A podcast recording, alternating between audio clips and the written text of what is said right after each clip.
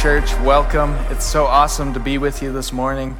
That was such an amazing time of worship. And as I look around the room, as I look at the spotlights beaming into my face, that's kind of an old familiar feeling for all of the pastors on staff. As I look about the room and as everything is honing into completion, um, I've been just amazed at the contractors who are working around the clock. The inner team at the church has been working tirelessly, and I know you all have been praying for us and supporting us the entire time. And as I look at our empty main space, our sanctuary, the one thing that strikes me is that it's missing you. I so miss just a handful of months ago when we were gathering in person together, when the presence of God felt thick and tangible, and I cannot wait to get there again. But something I've noticed happening in my own heart is I've been frantically working with the team to put the building together.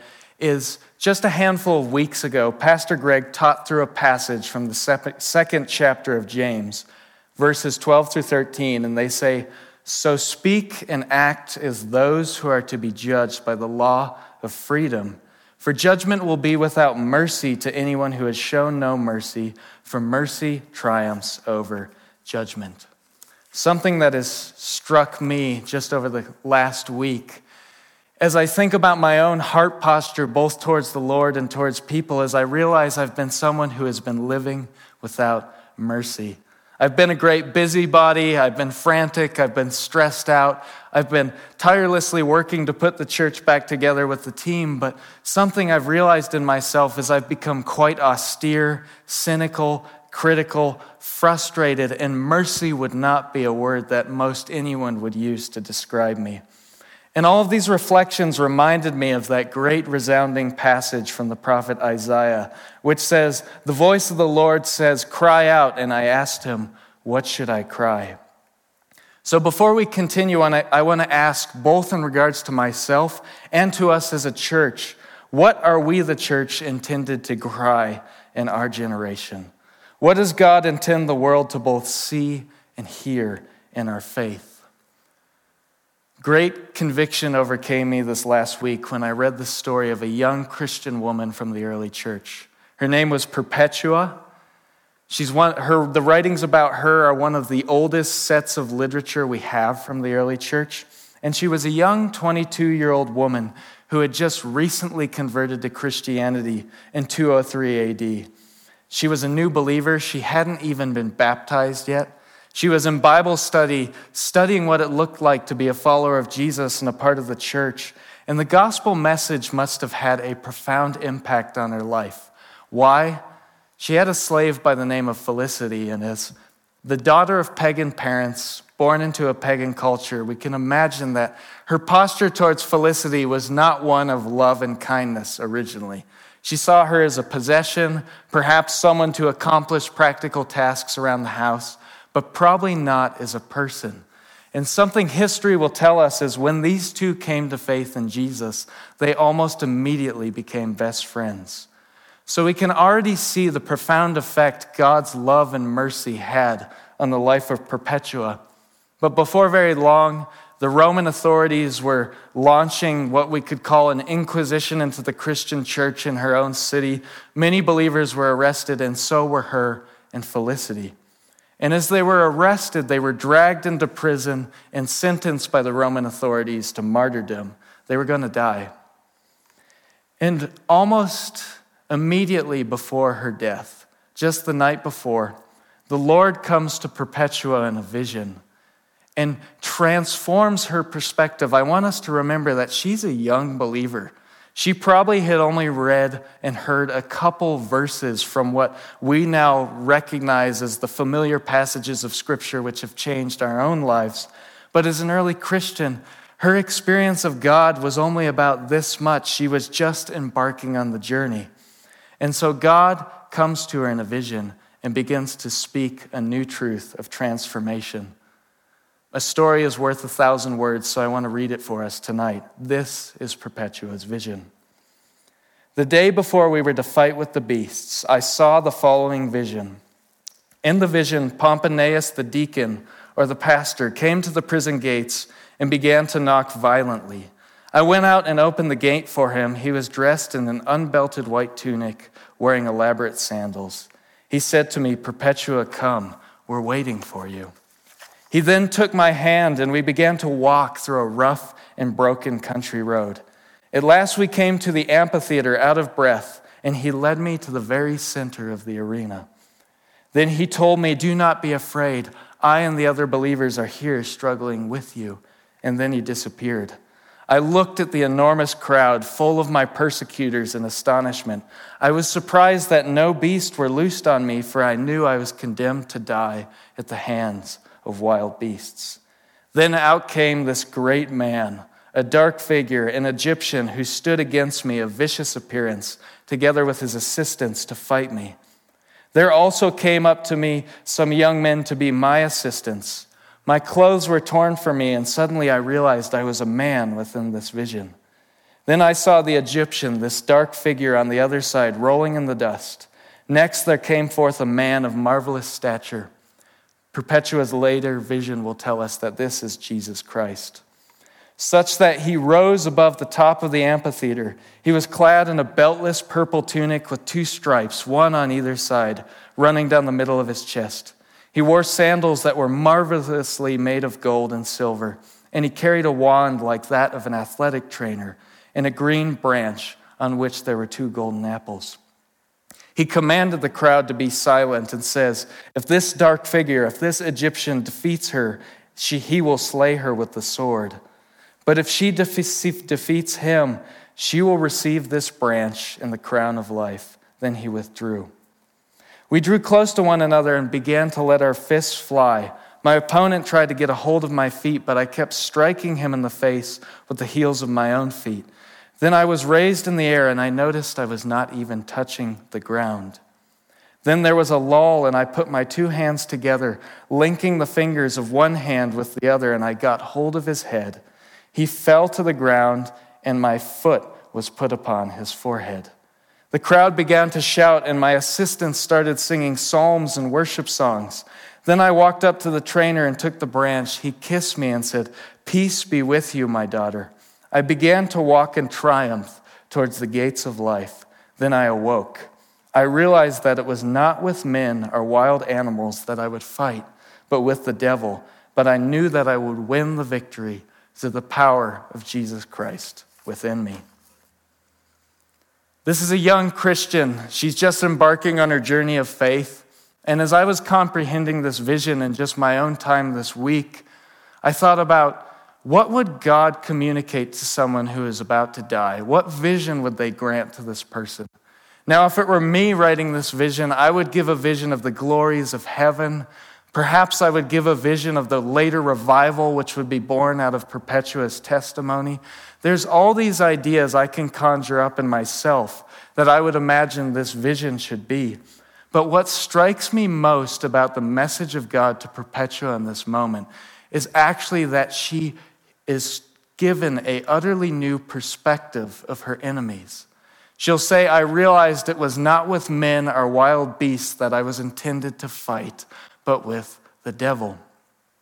We can just imagine she's standing in the arena looking out. She sees the judge who had condemned her to death. She sees the Roman soldiers who had perhaps done unspeakable things to her.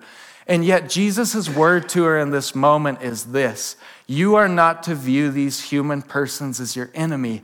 Instead, you are to view them as people whom God loves and desires to redeem. This isn't a vision that I could make up. God is doing something incredible here. And I think James outlines a couple practical principles that will allow us in our own day and our own time to adopt this posture of mercy towards the world. He'll say in chapter 3, verses 1 through 5, Not many of you should become teachers, my brothers and sisters, for you know that we who teach will be judged with greater strictness. For all of us make many mistakes. Anyone who makes no mistakes is perfect in speaking able to keep the whole body in check with a bridle. Let's stop there. I want to narrow our attention to two phrases within this passage. The first one is this Not many of you should become teachers, my brothers and sisters, for you know that we who teach will be judged with greater strictness. The word for teacher here is didaskalos. It means instructor, exemplar, master, or doctor. The other phrase I want us to pay attention to is we will receive the greater decree or we will be judged more strictly. It's lambano megas kremna. And if we look contextually at what James is doing here, he's not talking teachers will be judged by a higher degree of moral perfection.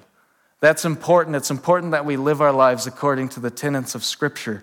But what James is actually tying this passage to is his statement in chapter 2 So speak and act as those who are judged by the law of freedom, for judgment will be without mercy to anyone who has shown no mercy, for mercy triumphs over judgment. What is James telling us? As Christian leaders, as those who strive to see the kingdom break through into our world, we must become people who live a higher standard of mercy and compassion towards those around us. Now, the most immediate application of this passage would be to pastors, Christian leaders, Bible teachers, small group leaders, all these various roles within the kingdom where we're charged with leading and teaching the people around us. But I believe James is calling us to a wider application. I believe he is saying if you are someone who wants to both teach the world and show them what the kingdom of God is like, you must be a person of mercy and compassion. And when I think about my own life and my own frustrations and just the pithy, like unremarkable things that frustrate me, frustrate me from day to day, and I think about the example of Saint Perpetua, who's staring at the men who have literally condemned her to die and is forgiving them, I realize how much I need to grow here. If my cry in our day and in our time is to be a cry of mercy, I have so much room to grow. James will go on to say, For all of us make many mistakes. Anyone who makes no mistakes is perfect in speaking, able to keep the whole body in check with a bridle. You see, I don't think James is talking about living moral perfection here. Why would he immediately say, We all make many mistakes? I think he's calling our attention to, within our own lives and within our own time, the natural human response is to react in judgment. When someone does ill to me, when someone hurts me, when I feel like someone in the world is oppressing me, the human thing to do is fight for justice. Mercy is supernatural. Mercy can only be given through the power of God. And I think James, more than anyone, realizes this as the younger brother of Jesus who walked with Jesus, who talked to Jesus, who for a time thought Jesus was crazy and later in his life started following Jesus, but the book of Acts will tell us he still had major roads to go in alleviating his judgmentalism. I think James is speaking to us as an older Christian who is wise in the things of the kingdom, who is saying, if you want to see revival in your day and in your time, you must be a person of mercy. He'll go on to describe the power of our tongue, and he'll say it's like a small spark that sets a forest ablaze. He'll say it's like a small rudder which is able to turn a very large ship. And I don't think that James is just coincidentally tying this passage, not many of you should be teachers, for we're judged to a higher standard of mercy, with the importance of the tongue. You see, the scriptures will say the power of life and death lives in our tongue. And I believe that James is saying in this passage for us tonight if you desire to be someone who brings revival to our world, if you strive to be someone who brings regeneration to the wider body of the church, if you want to see God's move in our, in our day and in our time, and His presence tangibly explode into our world, you, is a small subset of Christian leaders, people who are passionate about His presence, must be willing to adopt the posture of mercy. And just like the tongue, this small bodily member which controls the wider body, you, us, Vintage City Church, the small member of the body, will begin to steer the posture of the entire church. And that is how we'll change our world. When I think about my own life and why I have so much difficulty adopting this posture of mercy, I think it's because I have such a tendency to lose hope. You see, mercy is a posture of stillness and hopefulness. Hopefulness in a God who is able to adjust our circumstances and bring true regeneration to our world. I think in moments of judgment, moments where we strive to see justice and vengeance done to people, the reason we seek that is because in our heart of hearts, I know this for myself, there's a small part of me that doubts God's power and God's authority over my life situations. I would never speak that, I would never intellectually believe that, but it's resting somewhere here in my heart. And I believe God has a message for us today. If you desire to be a person of mercy, you must first become a person of hope. So, how do we practically live that? How is James, the younger brother of Jesus, striving to teach us that this morning? You see, James walked with Jesus, he talked with Jesus, and he became consumed with this man who is the only perfect man and the only wise God in human form. And I think James is directing us rather than being a people who seek moral perfection or just some kind of myth of spontaneity, we'll wake up one day and we'll just be more merciful and compassionate. I think James is calling us to something much more intimate and much more practical.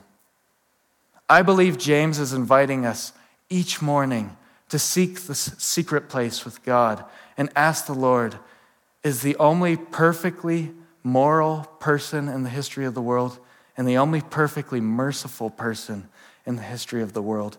How would you view this person who's hurting me now? What would you tell me to speak?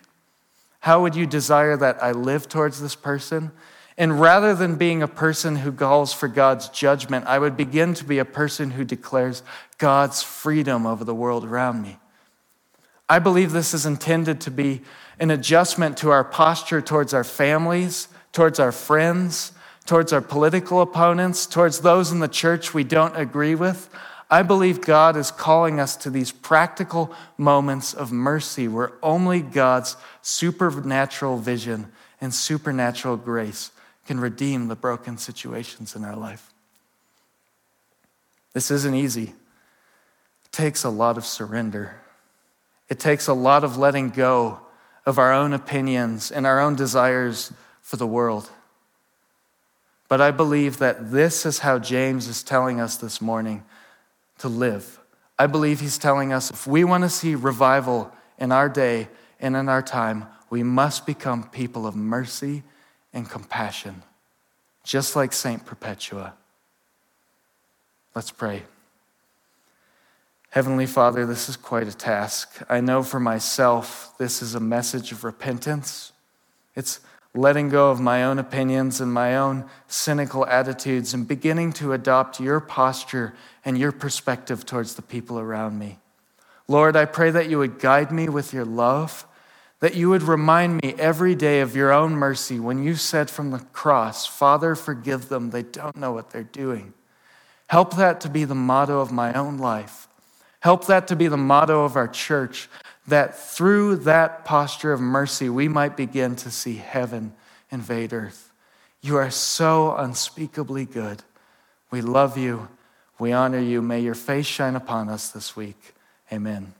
Hey, I just want to remind you one more time we are meeting in person next week, 8 a.m., 10 a.m., and noon. I cannot wait to see you in person. I love you. Let's be people of mercy in our world. See you next week.